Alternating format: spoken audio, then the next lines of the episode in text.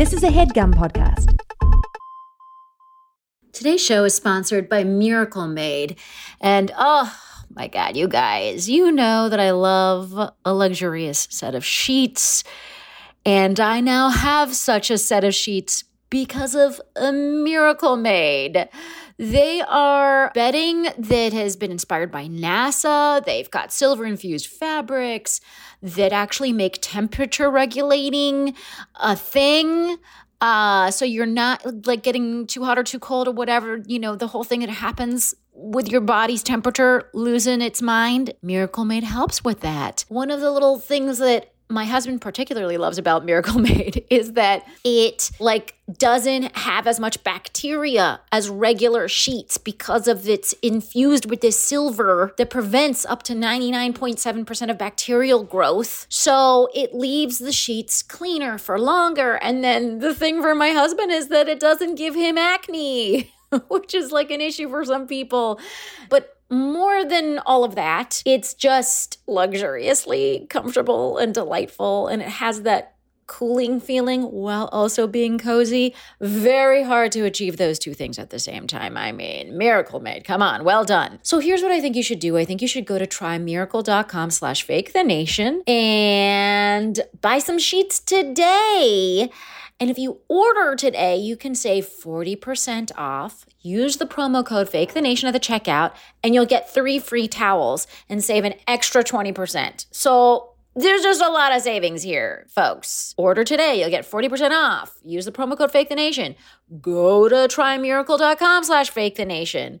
And Miracle's so confident in their product, it's backed with a 30-day money-back guarantee. So if you're not 100% satisfied, which I don't see happening, um, you'll get a full refund. Upgrade your sleep with Miracle Made. Go to trymiracle.com slash fake the nation and use the code fake the nation to claim your free three piece towel set and save over 40% off. Again, that's trymiracle.com slash fake the nation to treat yourself. Thank you, Miracle Made, for sponsoring this episode.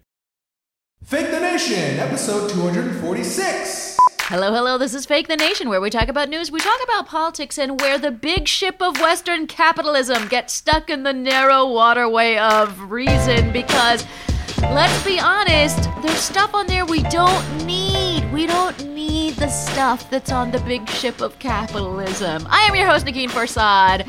Uh, and in the Suez Canal meme that took over the internet, the huge ship for me was a bag of Cheetos, and the tugboat was my willpower. Today, we're going to talk about Biden's first presser and other Biden stuff. We'll also talk about the GOP's super weird obsession with trans girls, and we'll riff on this week's unfortunate bevy of really dumb culture controversies. I am so excited by today's panel! So, joining me for the very first time, and it turns out me and him have a history, uh, which made it sound like we dated. We never dated, but I was weirdly a judge on some comedy thing that he did with MoveOn.org, and it brought up so many memories. Anyways, uh, but since then, he's now just fully, you're fully professional stand up comedian, no longer doing contests that I would judge. Uh, he's also. He's also the host of the podcast Stradio Lab, which you should immediately be subscribing to. He is the wonderful George Civeris. Hi, George. Hello. How's it going? And the next panelist on this uh, episode of Fake the Nation, a tremendous episode it already is, uh, where we've exposed my stereotyping skills. Uh, we have with us a, a Fake the Nation alum who we love so much. He's one of the more prolific comedians you'll encounter. He's got four albums on the Spotify's and on the iTuneses. You should be listening to all of them. Uh, he's just fantastic. I've seen him just obliterate audiences with his wit. Folks, it's Christian Finnegan. Hey, Christian. Hello, Negin. Thank you. I, I obliterate is uh, a very uh, descriptive word for gently amusing drunk people. Having people be like, oh yeah, that guy. uh, but sure, let's call it obliteration. Absolutely. Thank you for having me. All right, before we get into topic number one, I just want to remind listeners that we are now on Patreon. If you want to support the show, Patreon's a great way to do it. You can go to patreon.com slash Negin Farsad. There's many levels of support.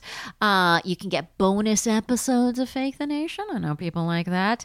Uh, and we'll be starting those bonus episodes next week. So it is very exciting. Uh, get in on the action. And now let's get into topic number one.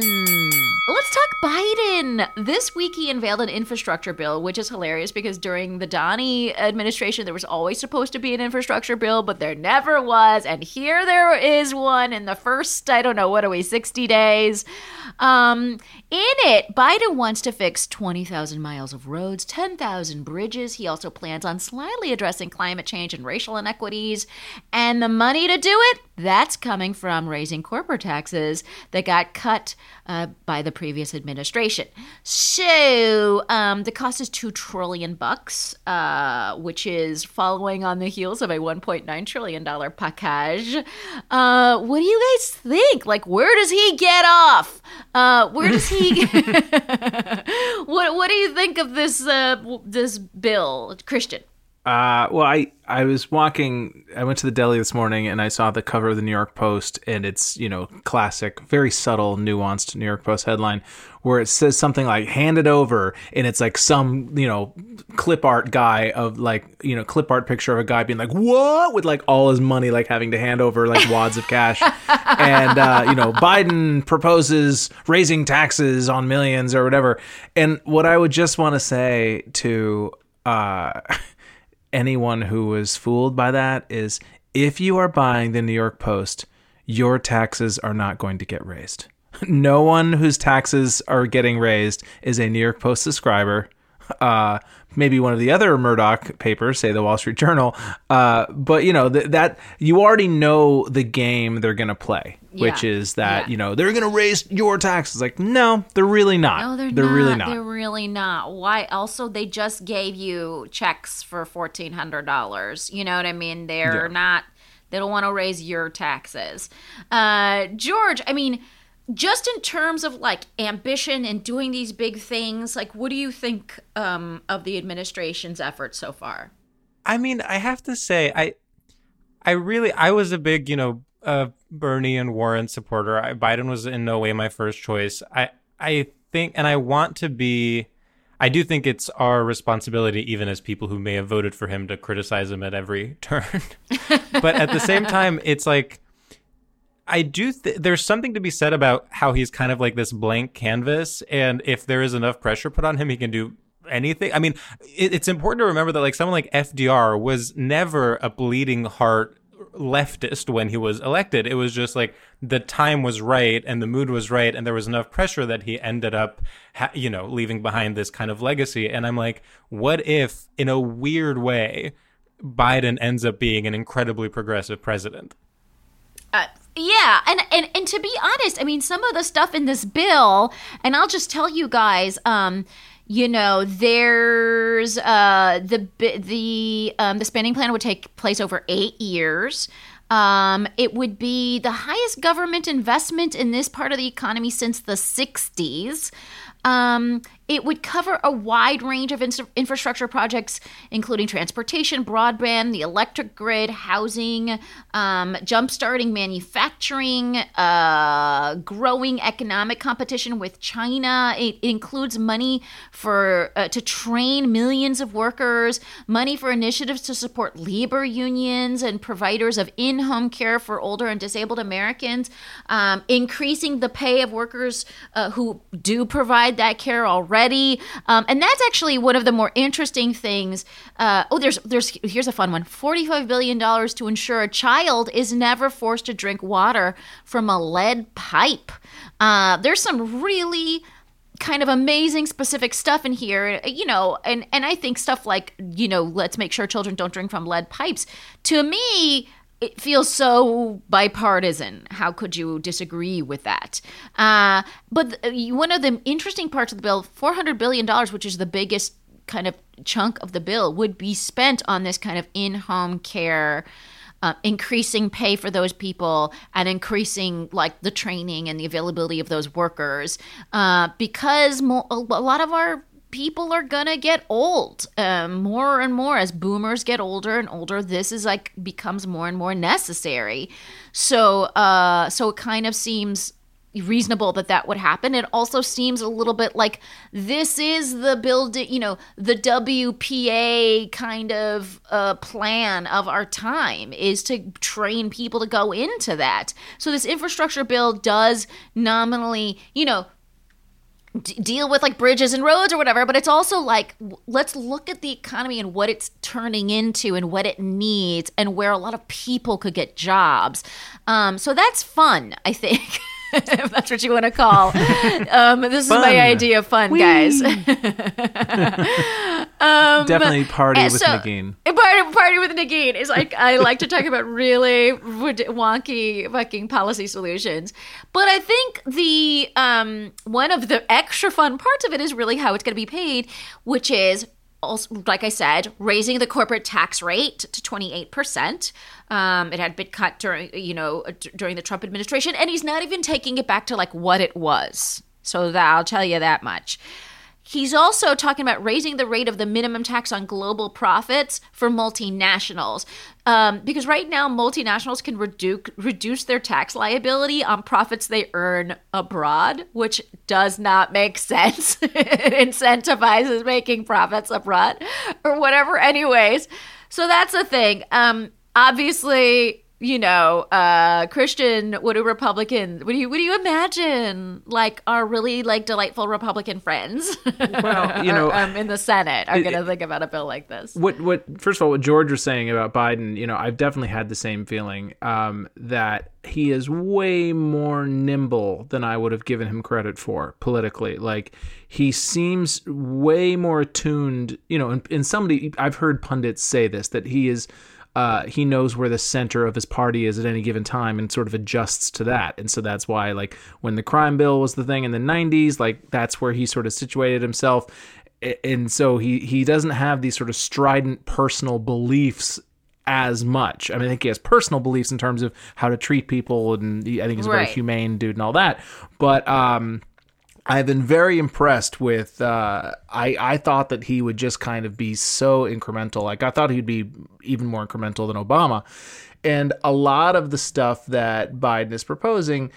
Only Biden could get away with. It's sort of a only Nixon can go to China thing. Whereas you know, you know, Obama, they people would be pulling their hair out if Obama had proposed half of this stuff. Right, all this stuff. Yeah, yeah, yeah. The You know, Kenyan and- socialist. Yeah, but but I so I've been I've been super impressed by it. You know, it's I think it's going to be important for people to remember uh, that this is an opening bid and that there will be concessions or compromises. There will be. Uh, you know stuff picked off the edges of it i'm sure because i'm sure the gop will find some small arcane thing to demonize and pretend that the entire $2 trillion is about some you know uh, you know, like when when there'd be an environmental bill and they would find like, oh, you know, uh, for research on waterfowls, what is that? You know, they would find some stupid thing to Right, right, uh, right, right. discount right. To- the entire do, Yeah, yeah, the marketing campaign against it. Exactly. And so I'm sure they'll find something like that.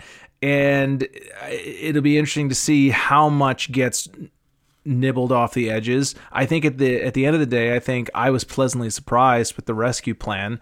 Uh, people when when uh, when a couple of changes were made um, before the bill was passed, people, I, I know I had a feeling of like, okay, here we go. Here's where Biden caves on everything. And he did cave on a, the Democrats did negotiate against themselves to a degree, but less so than I've seen them do in the past. And I think the Republicans have really fucked this up, and not just this bill, but this entire next couple of years, because I think they've shown Democrats that oh they're not going to work with us on anything period no matter what. So why the fuck are we even trying? Why are we trying?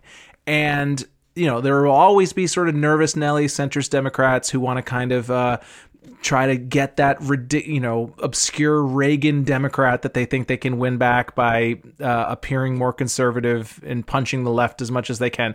But much less so than in past administrations. I, I, I really think that Republicans have finally convinced even the Joe Bidens, even the institutionalists, that, oh, you're not operating in good faith.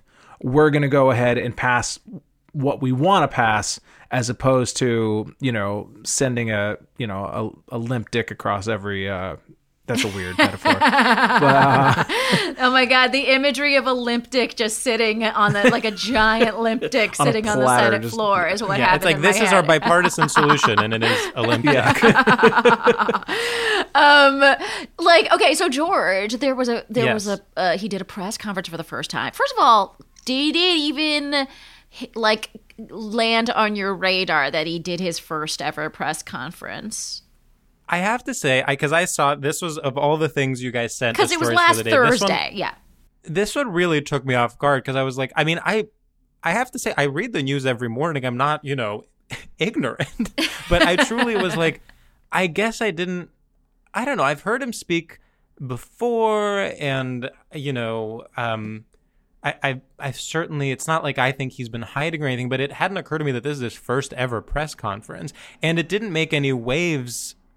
In a way that you would expect something like that to, but I don't know. Maybe it just. well i mean what my and, and what is that expectation george why do you have the expectation that a Sure. press conference No, it's true. would it's make true. waves And it's not. I mean, of course, you know, there's the Trump of it all, but then it's also like even before Trump, an Obama press conference would make headlines for different reasons, and and this is just someone who isn't. I think it's actually refreshing that he is not incredibly charismatic, and he is kind of like just reading off a teleprompter. There's something that it, it's almost like a built-in way to keep someone more honest, like because I'm not swayed either way by his tone or his um I don't know his messaging. I'm just kind of like I Right. could actually just interpret what he's saying at face value because I'm not charmed by him. Yeah. Or right I- I- it just I- feels like just some bullet neutrality. points right Yeah. right and it also just this feels was like just oh such he a.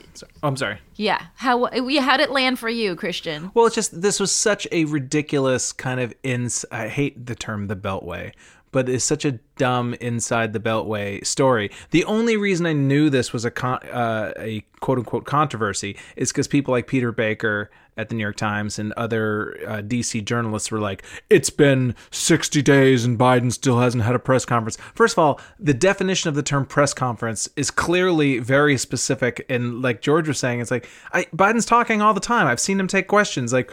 Oh, so I guess it's not officially labeled. There's not a giant banner saying "Welcome to the Right. press conference" hanging above uh, that. It somehow doesn't count. Um, you know, Right. and I understand that that there is an. I think there is an instinct among the press, mainstream, and I would say even some of the left press, is to discount the idea that they're in the bag for Democrats, and so they have to lean they have to sort of make every molehill into a small mountain uh, on the Democratic side because, like, all right, Right, I've done right. five stories about how the, the Republicans are burning orphanages to the ground. I better pretend this dumb, ridiculous press conference thing is a huge deal just for balance, so that I look like I'm a, a neutral journalist. Um, you know, and so he did this press conference, and I would say that the the press didn't really acquit itself terribly well. Um, there's nothing that was gleaned from that press conference that matches up with any of the issues that voters say they actually care about. I mean, Biden made his Yeah, like there was about- no questions from the journalists about the pandemic Yeah. specifically, right? Nobody and they did, they did ask about the about- 2024 race, which Yes. nobody cares. Um, and, you know, they asked about whether or not he thinks he's going to run against Trump. Oh my God, stop it! You know, like Yeah. these are questions that don't matter. The only thing, you know, so for I mean, I think, and and for me, like he the, he kind of opened the thing being like, we're going to have tw- 200 million doses delivered in 100 days. You know, we're on track to do that. And for me, I'm just like, that's a drop the mic moment. You know, you need to speak for the rest of the hour. Like that's the thing that matters to everybody, you know? And, um, and, and that was newsworthy and it's, um, you know, and it's great. Um, the other thing that sort of happened that was a little bit newsworthy was that he seemed to be open to filibuster reform. And one of the things, you know, and again, this is like one of those like wonky, like Negin is a nerd, but like filibuster reform can come in many ways. There's just removing the filibuster altogether, which means that instead of getting 60 votes to pass something in the Senate, they could just do it with 51. But the other, the, but the the thing that happens with the filibuster now is that Republicans are say, well, just like send an email and be like, no, we filibuster that, so you Right. can't just pass it with fifty one. You can't you can't just go forward and vote on it. And um and and the way that it used to be was that you had to go read from a phone book or whatever for 43 hours and like that's how you filibustered which meant the number of filibusters that actually happened were very low um and now the number of filibusters is doubled or tripled or i don't know what the specific number is much higher because all you have to do is just like send an email or whatever but like no we filibuster you know what i mean and it's, it's so- baked and so into the process.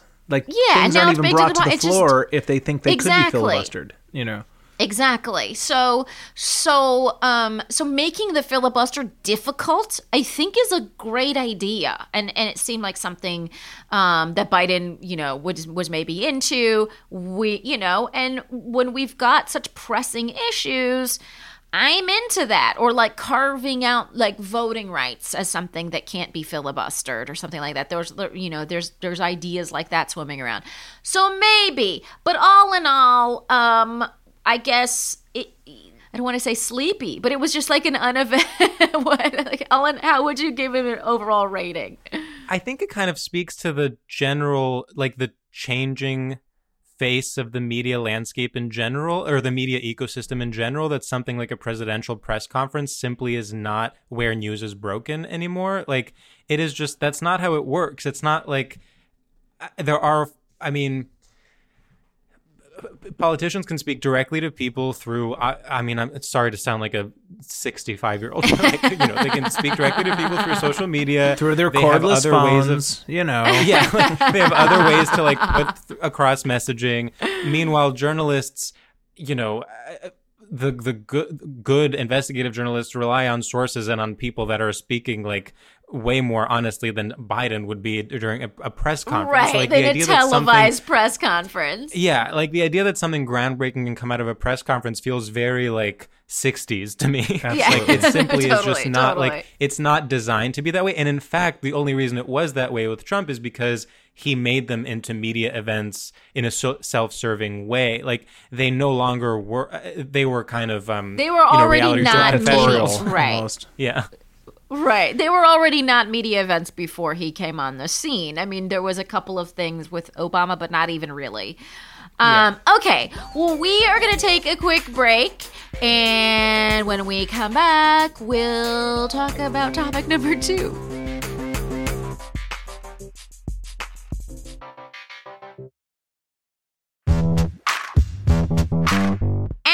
And we are back, and we are ready for topic number two. So, the new trend in GOP politics, um, which is a bit of a revival of an old trend in GOP politics, is to fixate on trans girls, especially in sports.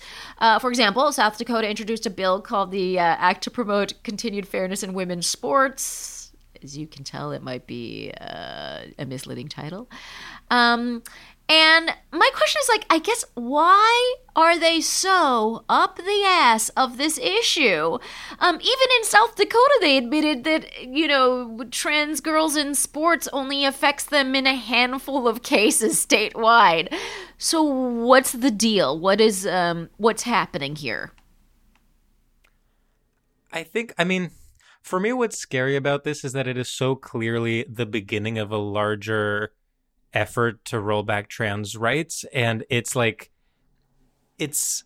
It's kind of a smart way in, I think, if you're trying to appeal to social conservatives. Like school sports are such a an all American thing, and to be like school sports are under threat and children are under threat is a very effective way to get people that maybe don't know a lot about you know trans rights kind of like suddenly up in arms and, and interested i think at its core it's really what's upsetting about it is also that it's kind of like targeting little kids that just literally want to have fun. Like it's not even i mean it's just it's very it's so cynical in that way. But but like i said my i mean first of all this affects so few people. So like you said it's kind of it's the perfect almost non-issue to fixate on um, but i'm worried that it will lead to actually like rolling back things like healthcare which has already started to happen in other places um, and and honestly lead to a more um, systemic kind of uh, backlash, if you will, against trans rights, just like we've seen in places like the UK in the past couple of years. Christian? Well, you know, I, I kind of feel like the opposite. I feel like the fact that they're taking it taking it on so seriously is a, is a real marker of, of weakness on their part.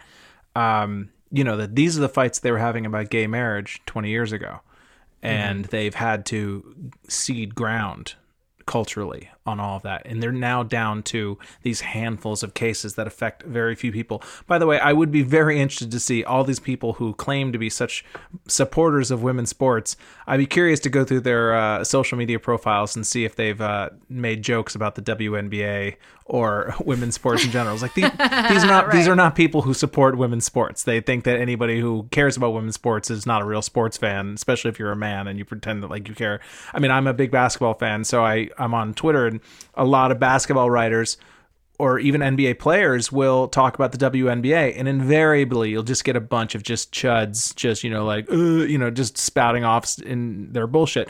And I, again, I'm I'm making a blanket statement, but I guarantee you those are probably a lot of the same people who are like, we have to protect you know girls against these men uh, playing in their in their leagues.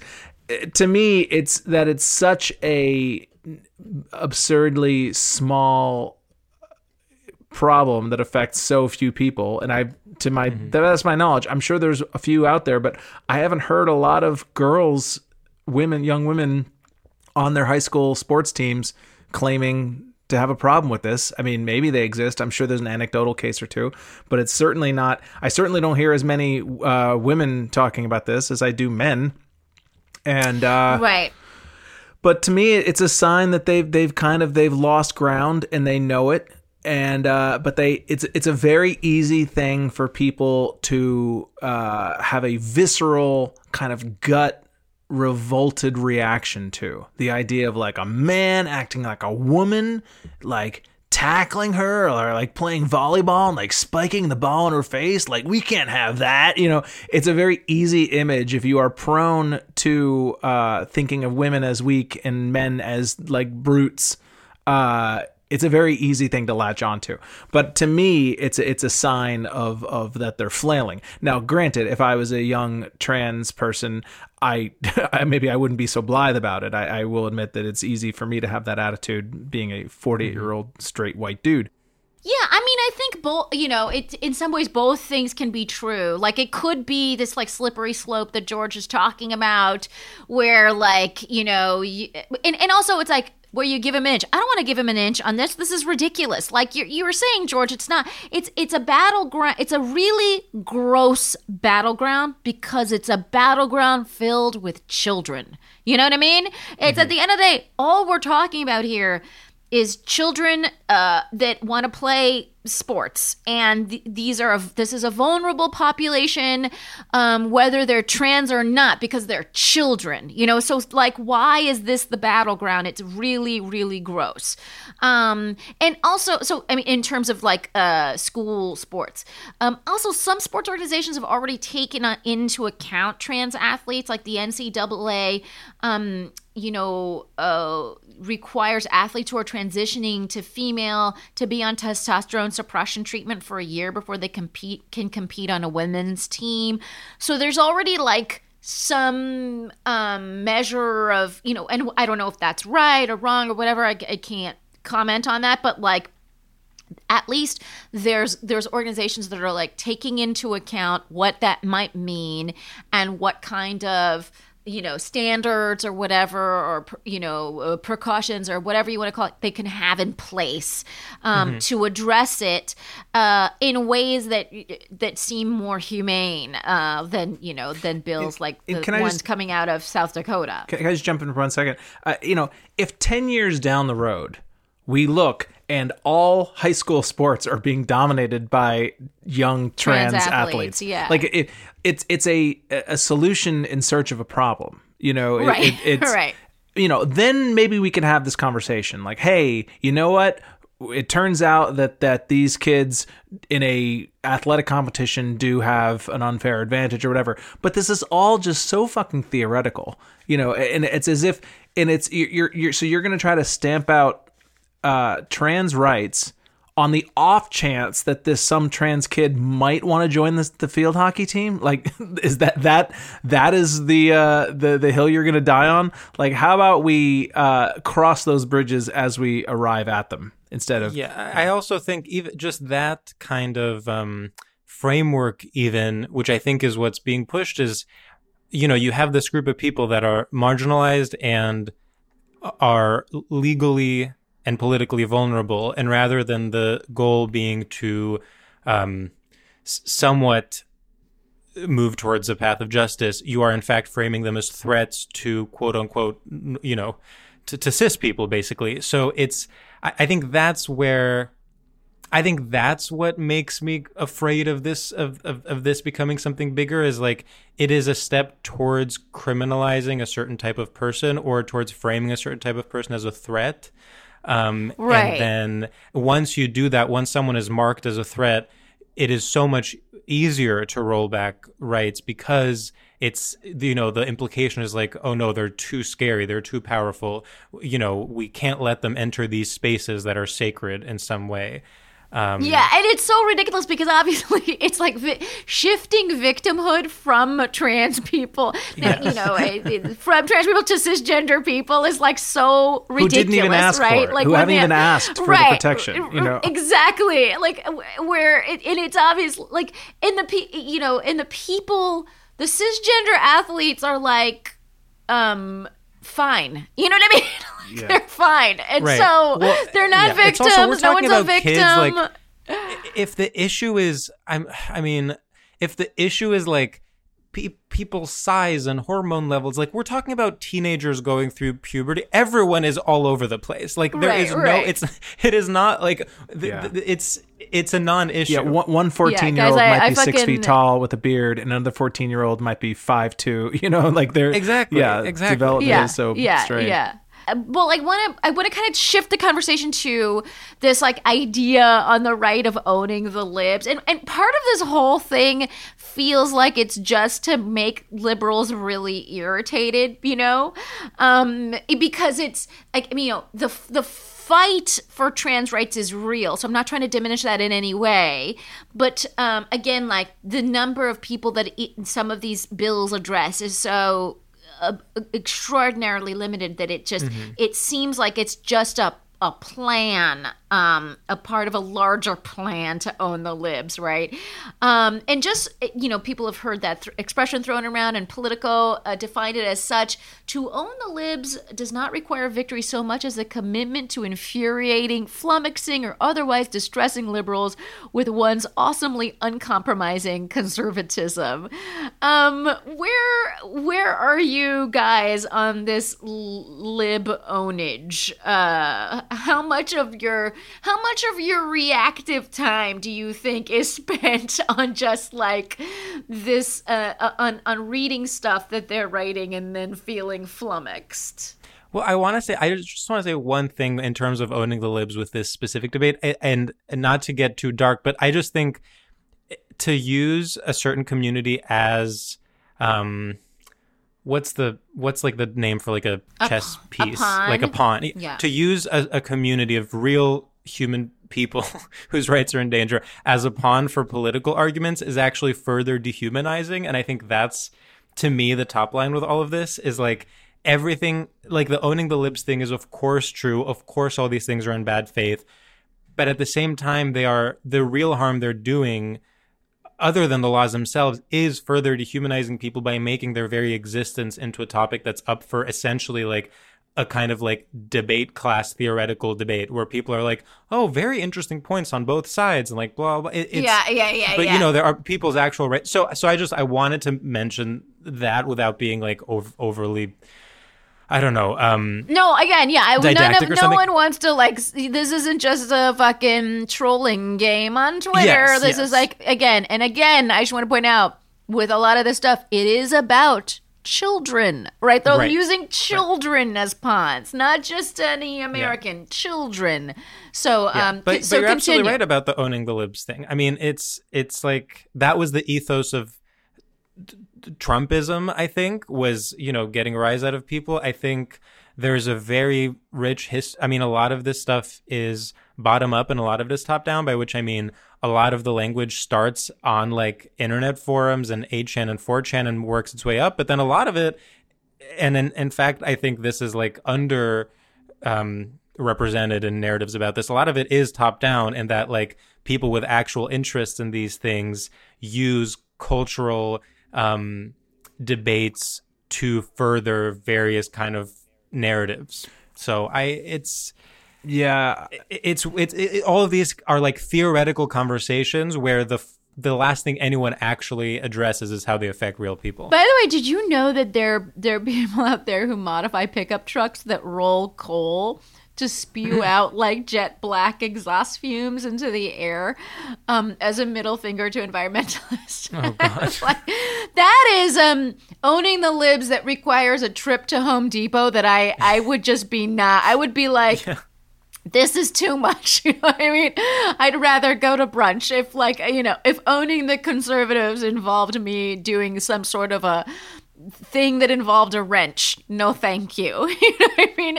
Christian, what were you going to say? Honest, well, you know, first of all, I feel like as as a ostensible comedian, I um, I understand the impulse because so much of stand up comedy is about sort of popping balloons and sort of Right, puncturing right. sanctimony and uh, making fun of people for caring or making fun of yourself because you got angry about you, you know what I mean? Like a sort of undercutting seriousness of things. And uh, a lot of these uh, a lot of the you know online people they get the whole puncturing sanctimony part but they don't have any sense of wit or you know uh, it's it's always easy to make fun of people for caring. It, it, if you care and the other person doesn't you are at a a uh, rhetorical disadvantage always you know if i'm punching you in the arm and you ask me to stop well it's a lot easier for me to make fun of you in that scenario than for you to make fun of me And unfortunately, there is no shortage of stories where ostensibly liberal people do humiliate themselves Yes, by how Yeah. much they Yes. care. So it's like when you have story. I mean, not to mention something from years ago that's like a, but it's like, th- do you remember that? Story about how like students at Oberlin thought that like the fact that the dining hall served burritos was cultural appropriation or something. Like you know s- stories like that that are so clearly exaggerated then are used as ammunition to be like well this is stupid therefore so are human rights you know so yeah All right. I mean, that's why No, college and that's the- campuses are that's such a target all the time, anyway. Exactly, because, Right, because it's right. like their kids, like college kids, and this has been true when I was in college. It's true of college. You know, it's where you are at in your devel- developmental life between eighteen and twenty-one.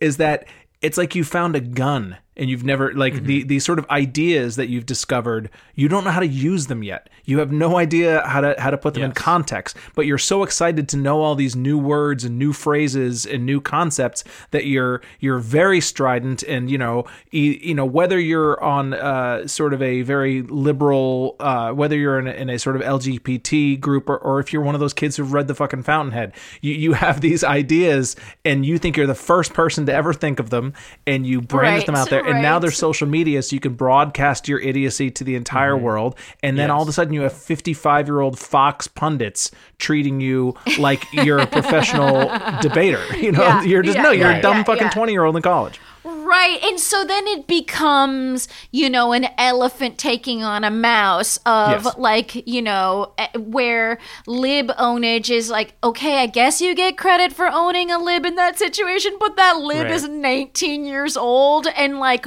typed up a screed, you know, in their, uh, on an old fashioned typewriter because they thought it was cool. And that's the thing you glommed onto, you know, and it, it is, it does become ridiculous. But I do think like in general, I mean, forgetting the 18 to 22 year old, there's also the 22 to 85 year old who also just sometimes are uh, irritatingly, and I know I'm going to use a word that the conservatives love to use, sensitive, right? And that like take on some things that you're just like, ah, are we taking that on?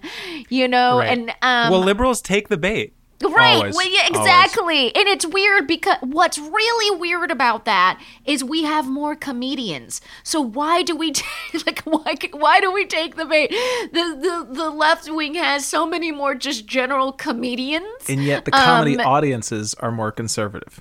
That's something that I've learned over my years of doing comedy is that comedians skew liberal, but comedy audiences skew conservative, which is Is that frustrating. true? Discon- it or is is that like from a case study of one Christian Finnegan? of people who actually pay money to go out and see comedians live actually actually spend dollars yeah. and not just sort of talk about who's cool club, and who's yeah, uncool but yeah. who actually puts their money where their mouth is that's why you see all these you know uh, like right-wing comedy podcasts that are making $50,000 a month because hate them though you will those audiences will pay. Whereas all the liberal comedy audiences they they they, they don't go to a club and pay 20 bucks cover charge. They want to see somebody for free at the underground bar show. You know you know what i mean? All these comedians they say they love have you actually spent any money to support these people? The answer is no. But the com- the the the republican the conservative audiences they buy the t-shirts they buy the fucking mugs they come out to the show they get the vip package What? they do all I'm of it. feeling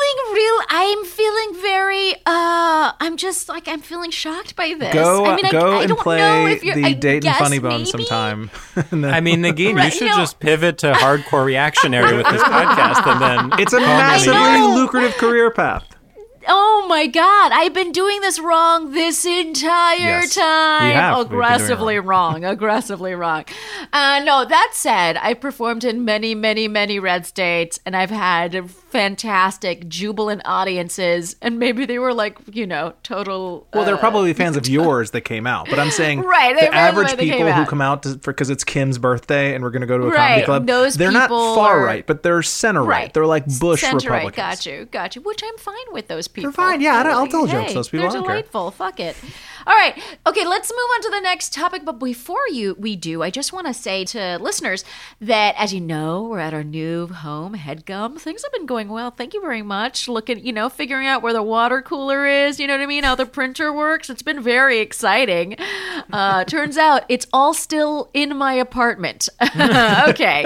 Um, but one thing that has changed is we have a new email. So if you want to email the show, the email is fakethenation at headgum.com. Again, that's fakethenation at headgum.com. We love to hear from you. Um, so uh, we, we got some emails to the old email address, uh, but this is the new one. Uh, and uh, so please contact us here with all of your show ideas, topic uh, ideas, um, guest ideas, all the stuff you like to send us. I'm here for it. Uh, and the email is fake the nation at headgum.com. And now we're moving on to topic number three. Let's talk about some really dumb media controversies. Or maybe they're not dumb. I don't know. First, Jimmy Fallon, he had a TikTok star on named Addison Rae, um, and he had her on for a bit. The bit was basically he held up these flash cards or whatever of a song na- of dance names, and then this, and then Addison would do that dance. She very expertly did it. Apparently, she's like very big on TikTok. I'm also on TikTok. Anyways, I find it embarrassing every time I, I mention that I'm on TikTok, but I am. Okay. There was a backlash to this um, and because Addison, because the, the, the choreographers of those dances were not credited. Um, and uh, for example, Rach01221 on Twitter wrote all the, all of this. Um, all of these dances are made from black creators yet they have this you know girl in this this white girl in the spotlight taking credit. Uh, jimmy fallon shameful. Um, who's tye wrote the fact that they have no idea how offensive this is is sickening. This is systemic racism at its finest. This white woman is benefiting from a broken system and was highlighted on national tv while the choreographers and actual artists that made the songs weren't even mentioned. Shaking my head. Um, george what do you think of this uh, controversy? I mean, I think. I think it's it- this always happens with new platforms because what Yeah. happens is these things I, I completely take the points of, of everyone you just quoted, but even more importantly, not only is it black creators, but it is a collaborative process among many black creators. Like it is Right, no one right, person right, can take credit for who came up with like a meme or a TikTok. I mean, it's always so funny when people are like when people call each other out on on Twitter or Instagram for like stealing content. I mean, unless it's like a literal, you know, an actual Right. tweet or something like so much of meme culture is created collaboratively and Right. unfortunately the way that the super system of you know executives that decide who's going to be the next big star works is that they decide who the most palatable person is from e- each of these new platforms whether it's vine or instagram or whatever else and they're like okay you're now the person we're putting on fallon so i think it's like I mean, I hate to say it, but I don't think it's this girl's fault. I mean, as far as I know, she's like 19 years old. Yeah, I know. she was like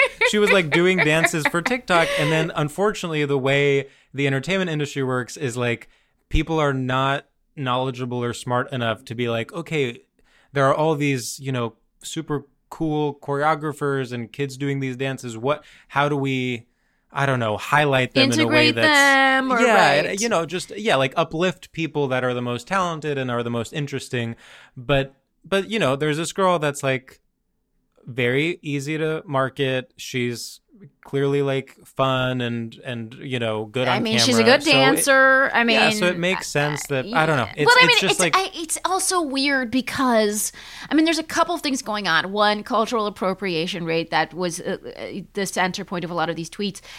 But also, um, and but also, like black dancers also don't credit black choreographers, right? I mean, it's not, it's not like there's a cre- there's a the crediting issue that you talk about that things are made collaboratively, so sometimes crediting can get murky. But also, just choreography generally doesn't get credited, and like the history of art is rife with people not crediting provenance, Right. right? That's just like the history of art, um, and so it feels like part of the the backlash is just a frustration with just the fact that people never credit anything ever. You know what I Right. mean? It's just Well, like it's- the I way it's the is- process yeah, that I did. it- and so it's like, and it again, and it's just weird to fixate on this one moment as being like, you know, the apotheosis of of uh, you know, the the, the of of um, what someone what wrote here, uh, like the height of um, fuck, I can't find it. Doesn't matter.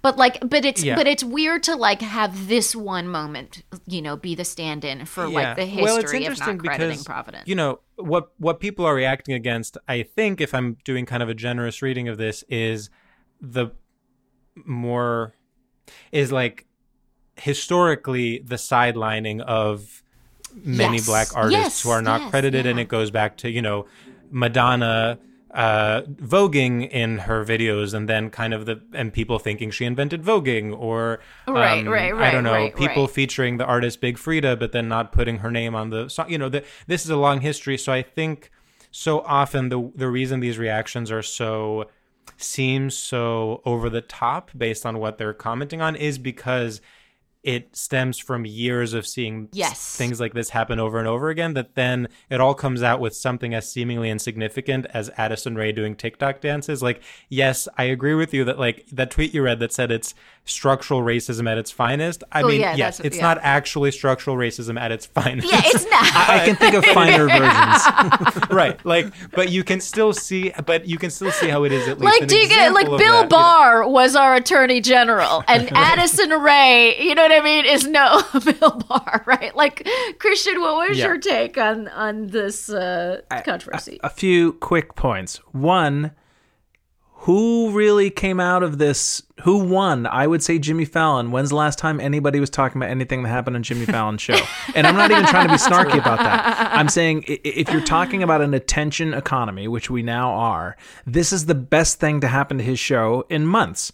And I would say, too, I would say probably more people, if Addison Rae were to post a new video on TikTok, more people would watch it than watched it than watched her on Jimmy Fallon. Even among people who are younger, who probably should know better, there's still this idea that television is this uh, elevated art form and that it's, uh, you know, I, I just don't think that many people are watching any of these shows. I mean, I know people work in television, they're all panicked because who the hell is on TikTok who gives a shit what is going on on late night television. It's so embarrassing to me to watch Jimmy Fallon, this 50 year old man, out there trying to appeal to people who are, who are, I mean, literally 16 years old. None of those people are watching your show. None of them, you know, and Yeah. so I think it's a little silly and uh, kind of like what you were saying is like, yes, it's appropriation, but these things, TikTok, the whole design of TikTok is we all do the same thing. You know that that's what has made TikTok kind of an interesting uh, platform. I understand the idea of like you know black creators create these dances, but you, well then you're but you're participating on a platform that kind of erases ownership intentionally. So it's a little hard then. Now, granted, you could say, well, they're giving this girl ownership of it by having her on Fallon and having her do these dances. But my whole point is, if you hadn't made a big deal about it, no one would have given a shit because nobody watches those shows anymore. All right, so Jimmy Fallon is the winner. Um, okay, well, let's move on to well, the second um, controversy from this week, or I don't know if it was a, it wasn't necessarily controversy, but a, a, a cultural thing of note was that Jay Leno apologized to the Asian community for his former jokes. Um, he had been uh, I don't know, pressured or contacted by the Media Action Network for Asian Americans about jokes he had made in the past. Um, and he said, I'm issuing an apology. I do not consider this particular case to be another example of cancel culture, but a legitimate wrong that was done on my part. Um, MANAA, which is the Media Action Network for Asian Americans, um, has been very gracious in accepting my apology. And I hope that an Asian American community will be able to accept it as well. And I hope I can live up to the, their expectations in the future. That's just part of his apology. What did you think of this apology, George? I mean, I would love it if he also apologized for every other joke he has ever said. because truly, I mean, For just not being your cup of tea. Could he just apologize I, for not just, being your I mean, cup of tea? Leno was like growing up. My dad would watch Leno. I think it was also like, you know, being at the time an immigrant, he had never, you know, it was late night. First of all, it was the only one he knew, the only late night host he knew, and he just thought it was so funny. Like, um, and he would watch the monologues every night, and I, it was just like, I mean, this was like during like the Lewinsky scandal. It was like not. I, all I'm saying is that he has many other communities to apologize to if he's starting an apology tour. Um, but I don't know. I mean, I don't think right now. I mean, what what do you even say? Obviously, it's good that he apologized. I think, unfortunately, like you know, Asian Americans have been the punchline of jokes in American media and culture. I mean, you could even argue more so than any other community in in a in a in an extremely intense way since forever and also up until extremely recently. So I think, I mean, maybe it's good in terms of uh, starting a conversation, but I, I, you know, it seems like small potatoes. Well, you know, I don't know because just like what Christian was saying is like who's watching Jimmy Fallon, who's Yeah. listening to Jay Leno. It's actually maybe people who might need to hear Jay Leno apologize no, about true, making jo- those kind of jokes. Like you know, it, you know, if we're thinking about people like your dad's generation who are like enamored by him, um, hearing him say, "I shouldn't have made those jokes," and uh, this has nothing to do with cancel culture, and I was just totally wrong. That's powerful. I mean, these people it's are cultural yeah. leaders, you know. So I'm like, let's keep the po- apologies rolling. Like, let you know, let's follow Jay Leno up with I don't, you know, the, the whoever the next guy. I'm tr- I can't think of like, um, you know, I'm sure Letterman has some jokes that he's he's he wants to he could apologize for or whatever.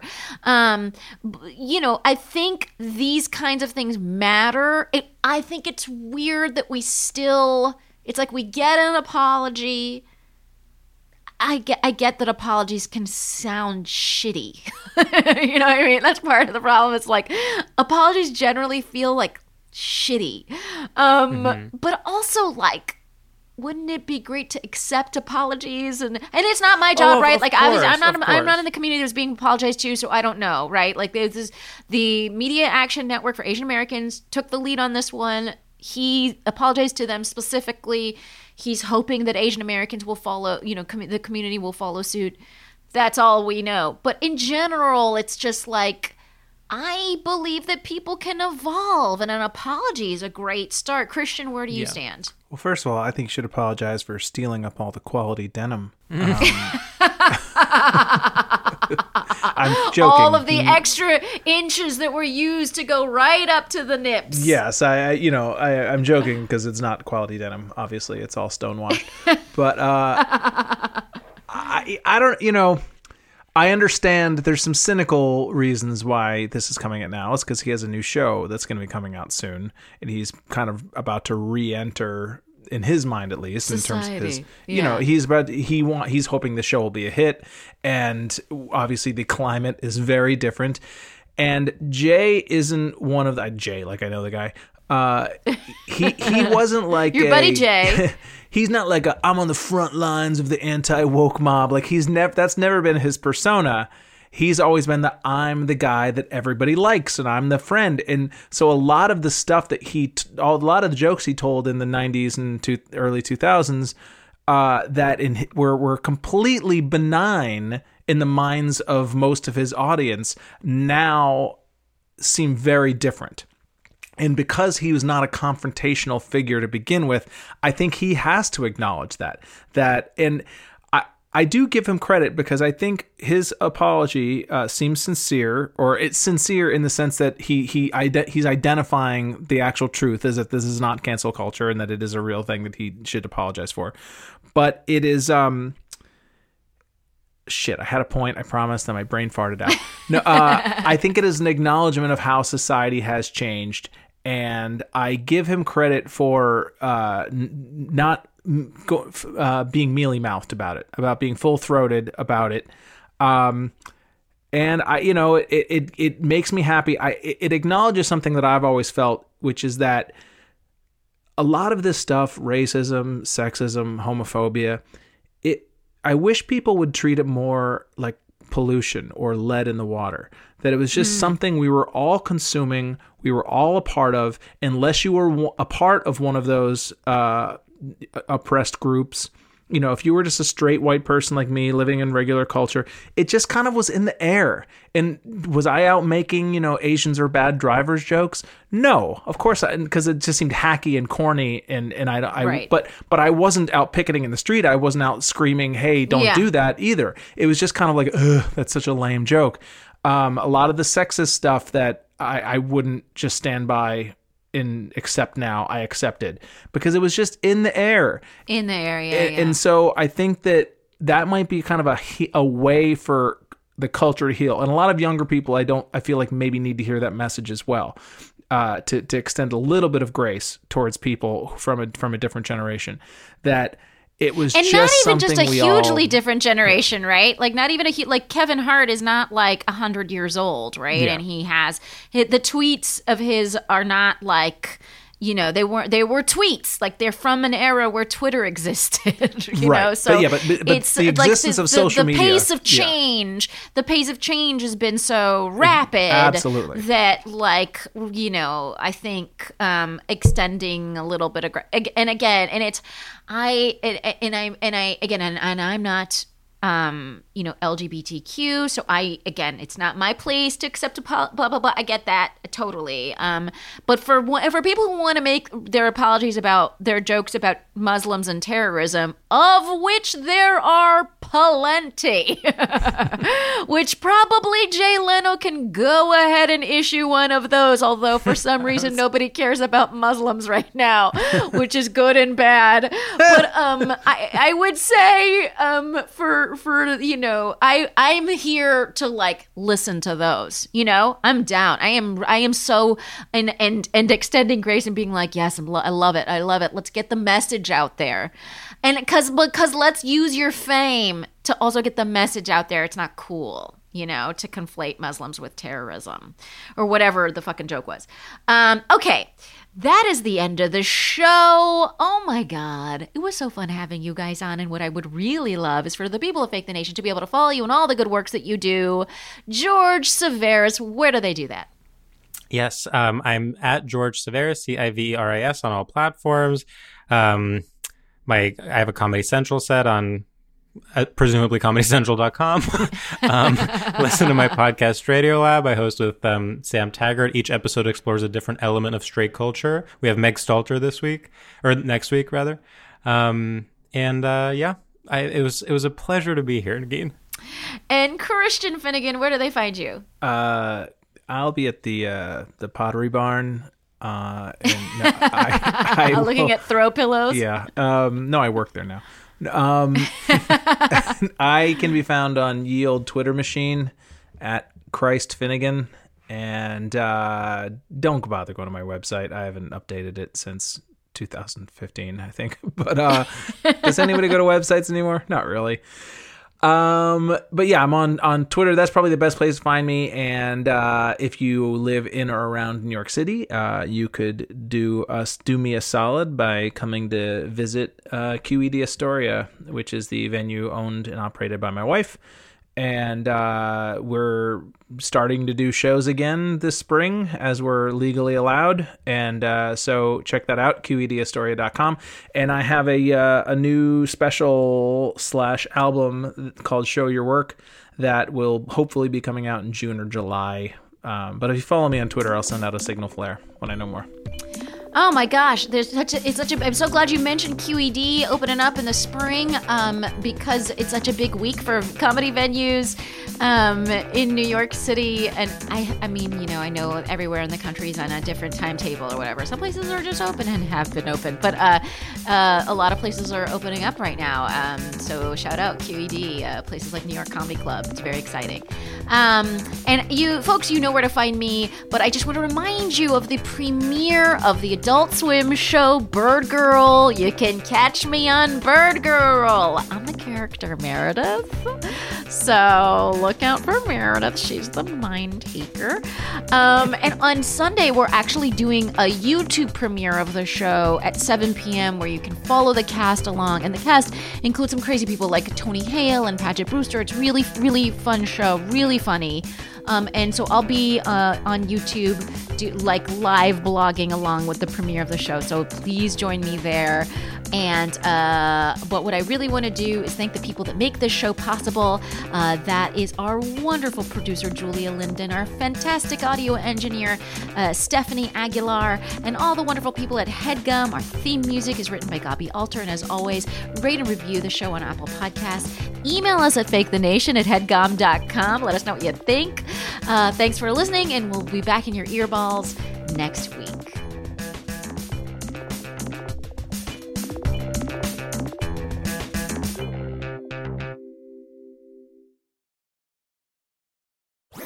That was a headgum podcast.